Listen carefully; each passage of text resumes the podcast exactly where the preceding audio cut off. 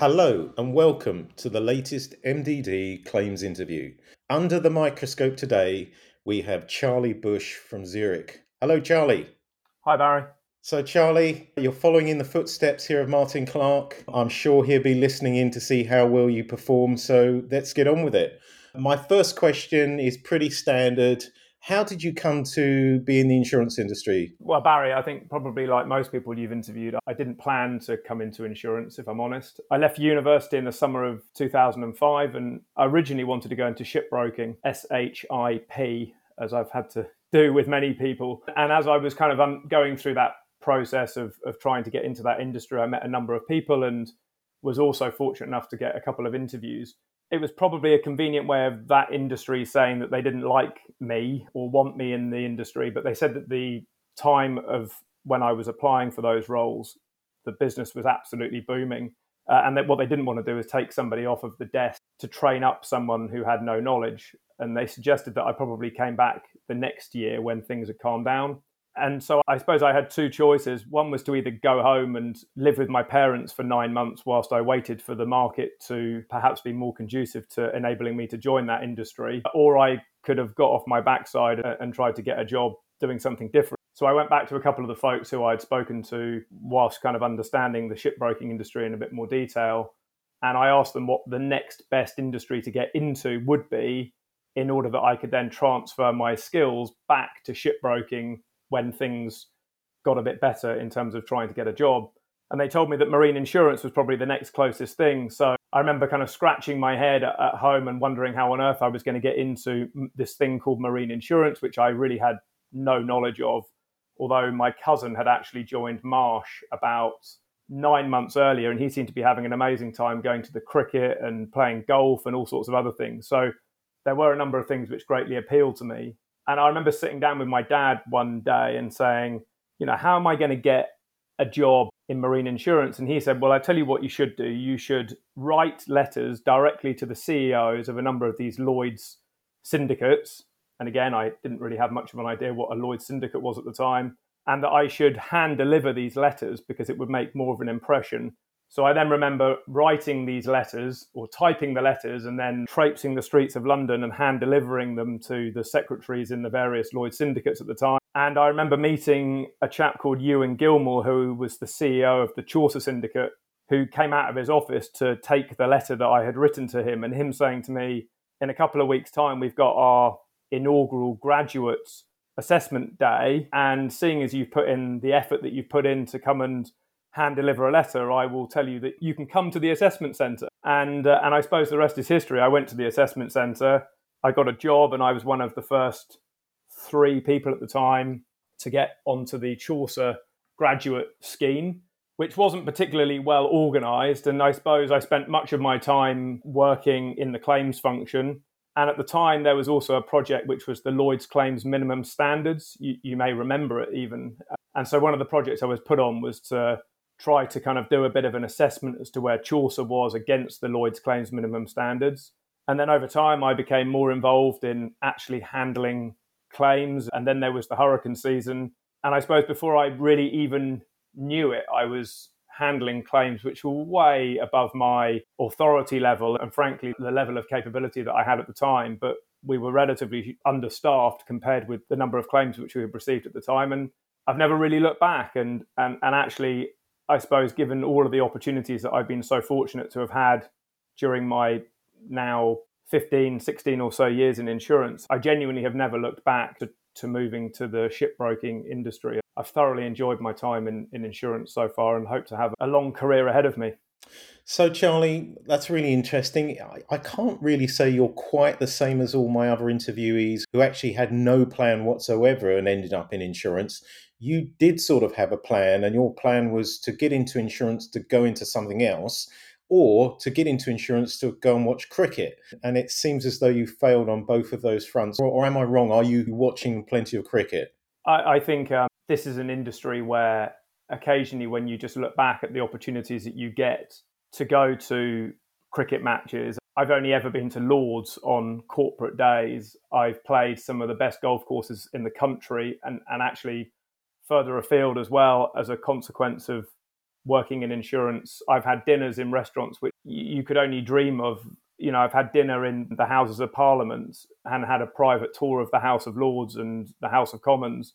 I just think this is such an incredible industry to still be one of the few remaining businesses where there are still face-to-face relationships, which is so important to what we do. And we can come on to talking a little bit about that. And I do believe that the industry is changing, but you know, there are just so many fantastic opportunities that come about from working in insurance. And it's an industry which I would encourage anybody leaving school or university to look into, because I think it's a great career. So what you're telling me is your plan worked pretty well then? Yeah, so far it's worked quite well. Okay, right, let's move on. So tell us, what's it like working for Zurich? I'm not going to intentionally give you a partisan response, but genuinely, it's a fantastic business to work in. I've been at Zurich now for 8 or so years, and again, have thoroughly enjoyed it. I think what sets Zurich apart from many other businesses is that whilst a lot of other organisations talk about wanting to be customer focused or even saying that they are customer focused, Zurich genuinely is a business which is truly focused on delivering for its customers. And that whole approach starts right from the very top with the group CEO, and then it's disseminated right down through the business. We're a country-first model, so we have a relatively small head office function in Switzerland, and the countries are very much left to their own devices and are given autonomy to run their own business centres, recognising that the countries understand their customers and the regulatory environment better than anybody else does. And I suppose from a claims perspective, our Zurich claims commitment is a really good example of this. It's a global approach to claims management, but then it's equally tailored to each of the countries, recognising our customers' expectations and then also the regulatory landscape. And recently, I suppose another example, very much a UK-focused example, which I think everybody's really proud of, is the Zurich Support Services, which we've relatively recently launched, which you may have seen in the industry press, that recognises the psychological impact of suffering a loss for a customer and what we're doing to be able to support customers in that way. I'm also hugely passionate about trying to move this industry forward, and working for an organisation like Zurich, where we just have so many other departments and people with amazing skill sets at our disposal that are focused on automation, AI, innovation, all of those sorts of things. It's really high up our agenda. I've been asked the question in the past as to whether you would prefer to work in a small business or a large business. I mean, people would tend to suggest that the larger the business, the slower it moves. But that hasn't been my experience of being within Zurich. And in the business the size that Zurich is, there is genuinely a huge amount of opportunity, be that to move overseas or to move sideways in your career or to be promoted within the function that you're in. There are stacks of things which are great. We're leading the way in a huge number of issues which are hugely meaningful to society as a whole. And as a business like Zurich, people want to hear our views. And at a global level, that kind of applies to things like the World Economic Forum.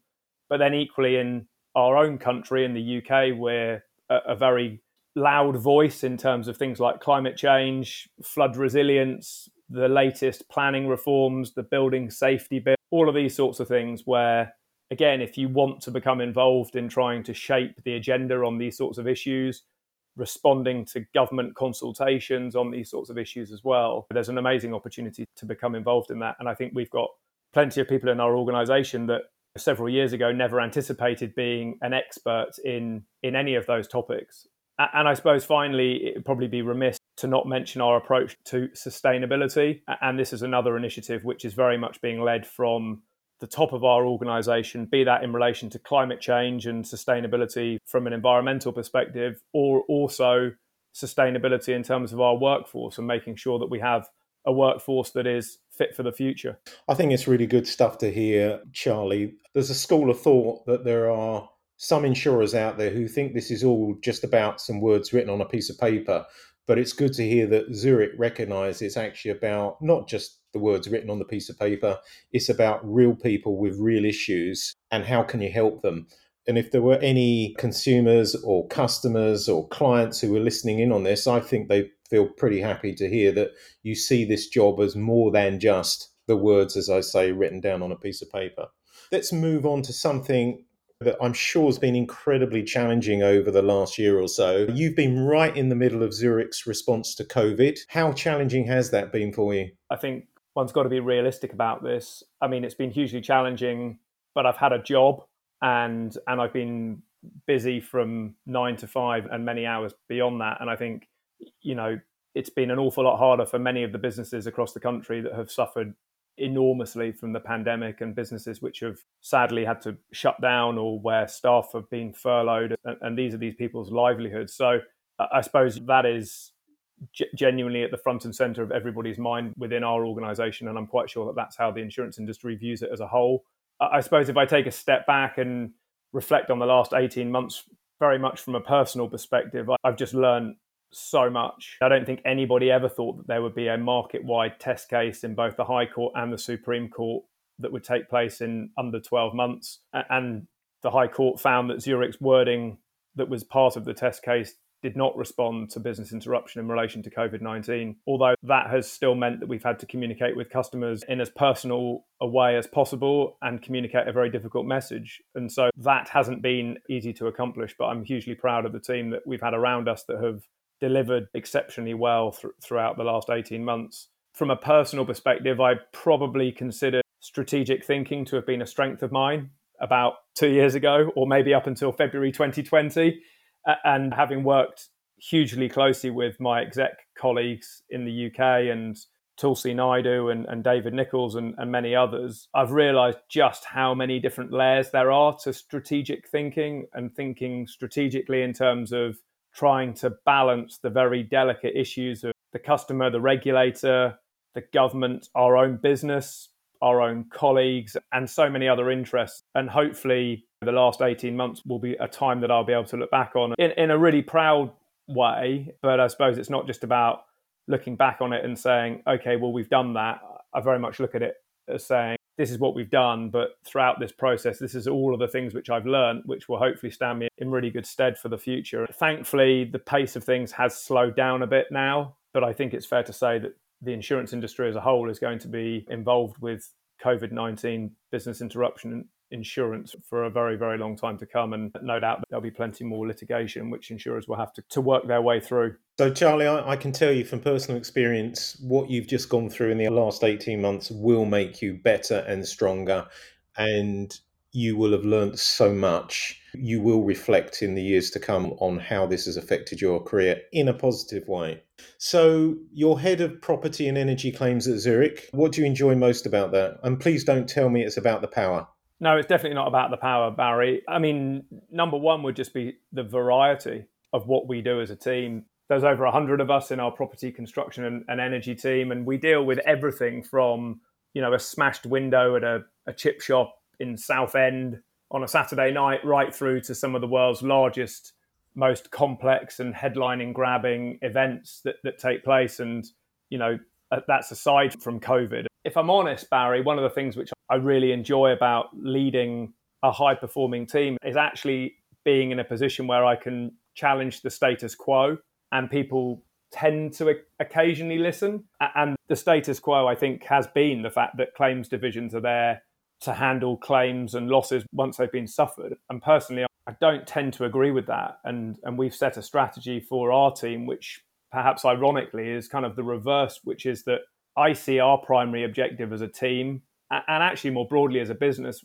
as being there to help prevent our customers from suffering losses in the first place. But inevitably, when they do occur, which they always will, there will always be a need for an insurance product or a risk transfer product of some type.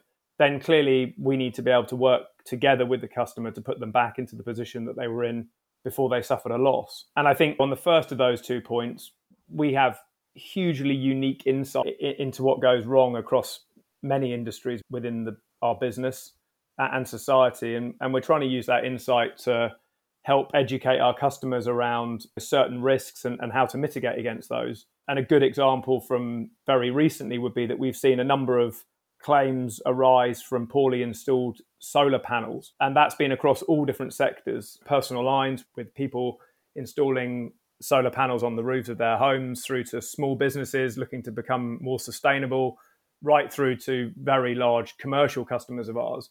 And I think it's through that sort of insight that we need to use that to then educate and inform our wider customer base against some of the risks of things like the installation of solar panels. But I could have chosen many other examples of this as well in order to prevent those things happening. And I think we should be looking as an industry to front load the claims process. And by that, I don't even necessarily mean the claim itself. We're doing large loss scenario workshop planning with our customers where we ask them what keeps them awake at night, and then we'll sit down and talk them through how the policy would respond in the event that such a loss occurred. And we often take it for granted that we're so familiar with how to manage claims, but thankfully many of our customers have never experienced those losses before, and building that trust and that relationship at the very outset for me is hugely important. And I think one of the other things which I've really enjoyed about my role, or I enjoy about my role, again, it's probably all part of working with Zurich as an industry, is just around using technology as a really fantastic enabler to kind of enhance the customer's experience and outcomes. We've recently partnered with a company called Sprout AI, which you may have seen in some of the trade press. From my perspective, we should be using technology far more effectively to augment our claims handlers in making better decisions more quickly, and ultimately responding to lower value claims much more quickly, and ultimately looking to get to a process where we can fast track the claim to a settlement in a matter of minutes, or perhaps more realistically hours at the moment, or perhaps a few days.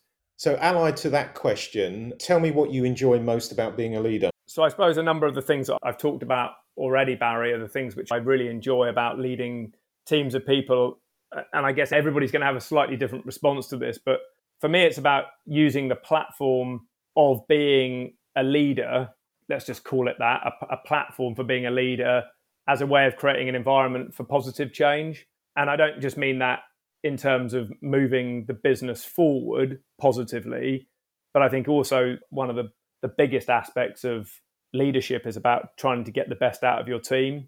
I really enjoy trying to create high-performing teams. And I'm hugely fortunate that just yesterday we found out that we had received an extremely positive feedback to a recent audit which we had carried out. And that was hugely rewarding in terms of knowing that everything which we've been doing over the course of the last 18 months, in a time where I suppose you'd have been cut some slack for dropping the ball, if you like, we hadn't done that. And the team are absolutely aligned to our strategic priorities, which is something I've really enjoyed doing. Setting strategic direction for teams and functions is something that I've really enjoyed. Although, as I did say earlier, my experience of leading the business through this COVID pandemic over the course of the last 18 months has made me realise that there's an awful lot more I can learn in respect of setting strategic direction. And it's something I look forward to kind of continuing. But I also don't believe that you are only a leader when your job title kind of indicates that you can be one. I very much see leadership as a behaviour, and I really hope that within our team and with the leadership team that I work really closely with, that we have created an environment where people have the autonomy to feel like they're a leader, irrespective of their job title. And one of the nice things about working in claims, and particularly in the subscription market, is that perhaps without even realising it, people are leaders where they have a lead line on a slip, or where you insure a risk 100%, as we do in other large parts of our business. You are leading and you're making decisions and you're working with the customer and all of those sorts of things. I actually tried to remove job titles from within our business a few years back, because I personally think that they restrict people's thinking around what it is that they do day to day. And I also think that it restricts how other people perceive individuals within the business.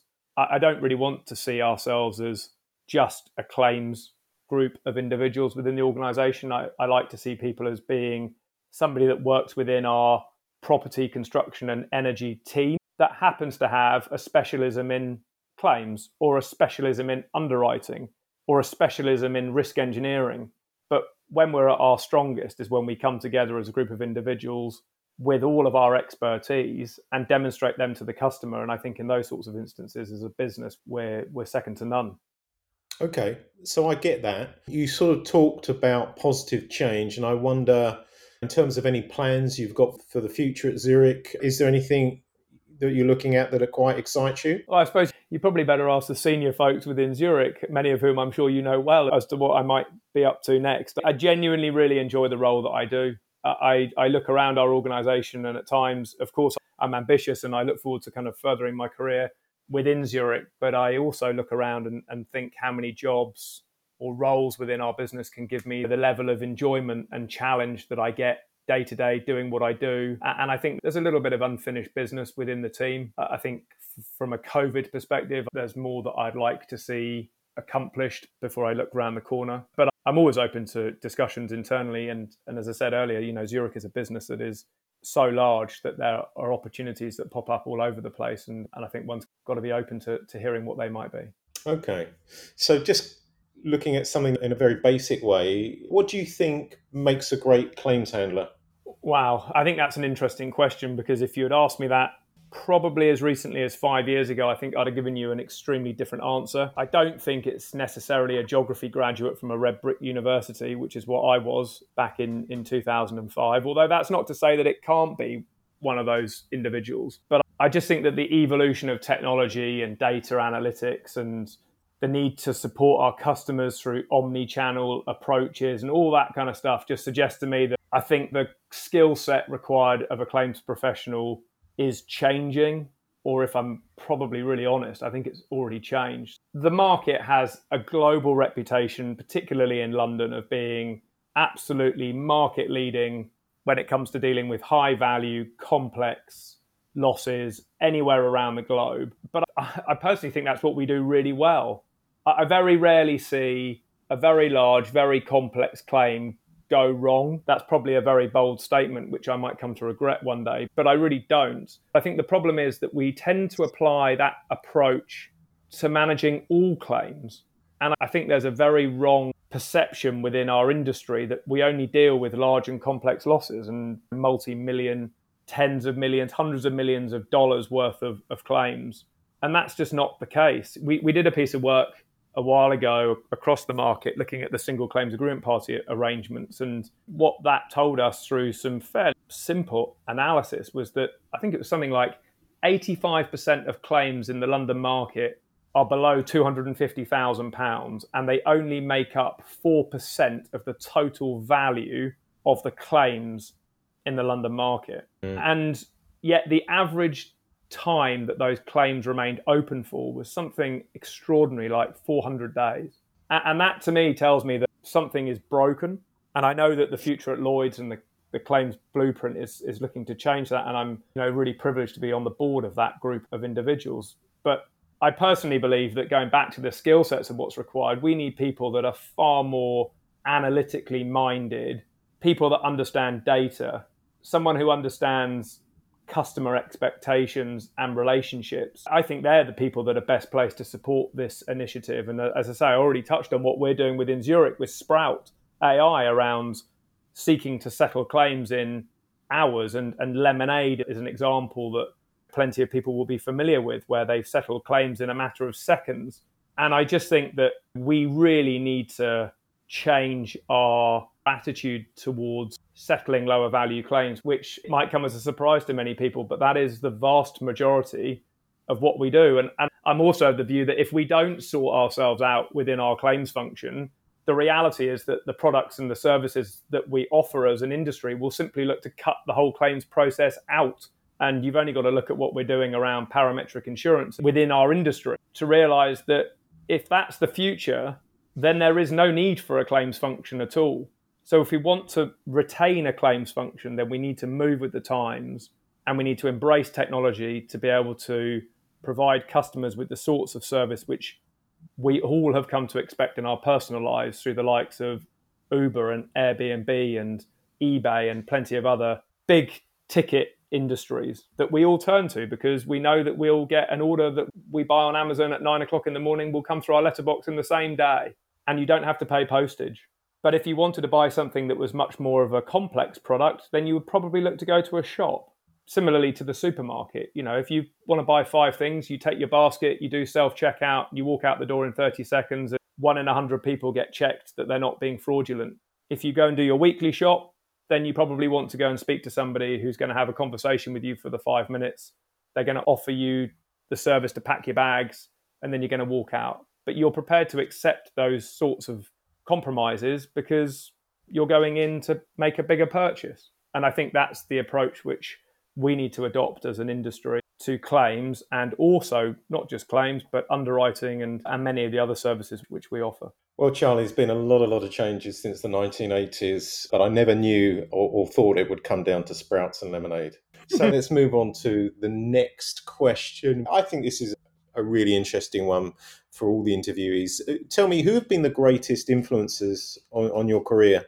There's a few people. The first person would probably be embarrassed to hear me say it, but I suppose I look back at that role that I did at Chaucer for 7 years, and it will stay with me for a very long time. I was given far too much opportunity, if I'm honest. From a really early stage in my career, I did a secondment to Singapore shortly after we had opened up our office. I travelled loads. I was involved in claims which really should have been handled by somebody with way more experience than I was, but I had a fantastic kind of mentoring arrangement and a brilliant set of colleagues, and so much of that comes down to the way in which Tony Gates led that team.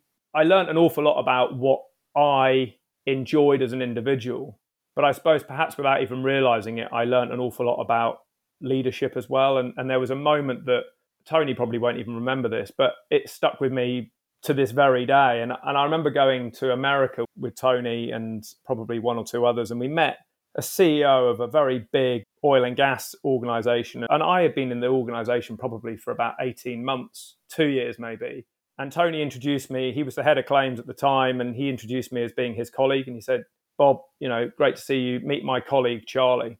And I didn't really think a great deal of it at the time, but I remember then going to a cocktail party probably a year later and listening to another person who I know introducing their colleague to somebody and saying, "This is Dave. He works for me." I never really appreciated how I felt at the time when Tony introduced me as a colleague, but it was when I heard that other person being introduced as somebody who worked for him.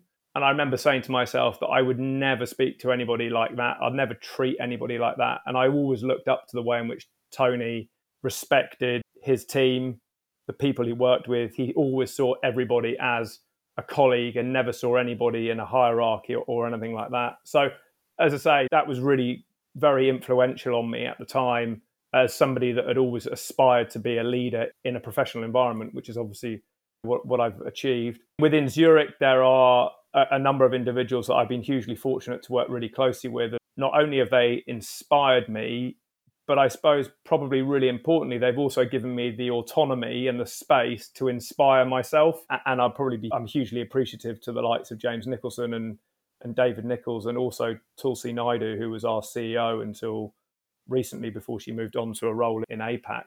And then I suppose a final individual would be somebody like Leo Dixon, who encouraged me to join Zurich, always gave me, and still does actually give me, despite Leo leaving, which was also quite convenient of him to leave at the time that he did leave, because it meant that I was able to step up and take the role that Leo was in. But Leo's always given me a hugely constructive challenge and thinking, and he's been very influential on my career up to this point.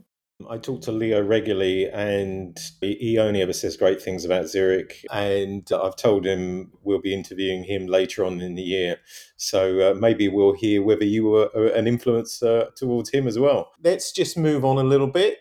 So in terms of high points and low points in your career, anything you want to tell the audience? We probably touched on it already, Barry. I mean, the last 18 months probably for me. At times last year, there were some pretty long dark days, quite literally dark days, going through the winter and a Supreme Court appeal. And I think I got a taste of what it was like to work in the legal industry of doing 18-hour days on regular occasions. But as I said earlier, looking back, I suppose I can probably also look at it as a real high point. And I certainly don't want my career to be defined by COVID, but it's probably been the single most profound period in my career. And much like technology that's supposedly accelerated 5 to 10 years in the last 18 months, I think my personal development has probably accelerated hugely as a result of the environment which we were thrown into and had to manage our way through, which just nobody had ever really anticipated. So that'd be my answer to your question. And I mean, I know you've had to call on MDD through that process, and they would probably have great empathy with pretty much everything you said there. Before we get to the fun stuff, in terms of any aspirations for the future, any thoughts? I don't intend to retire in the role that I'm doing today, Barry. And so I have aspirations to continue to progress my career in our industry, but at the moment, absolutely no reason not to continue to do that within Zurich. I'd love to be a chief claims officer one day, but as I said earlier, I'm also open to opportunities outside of claims and looking elsewhere within our organisation.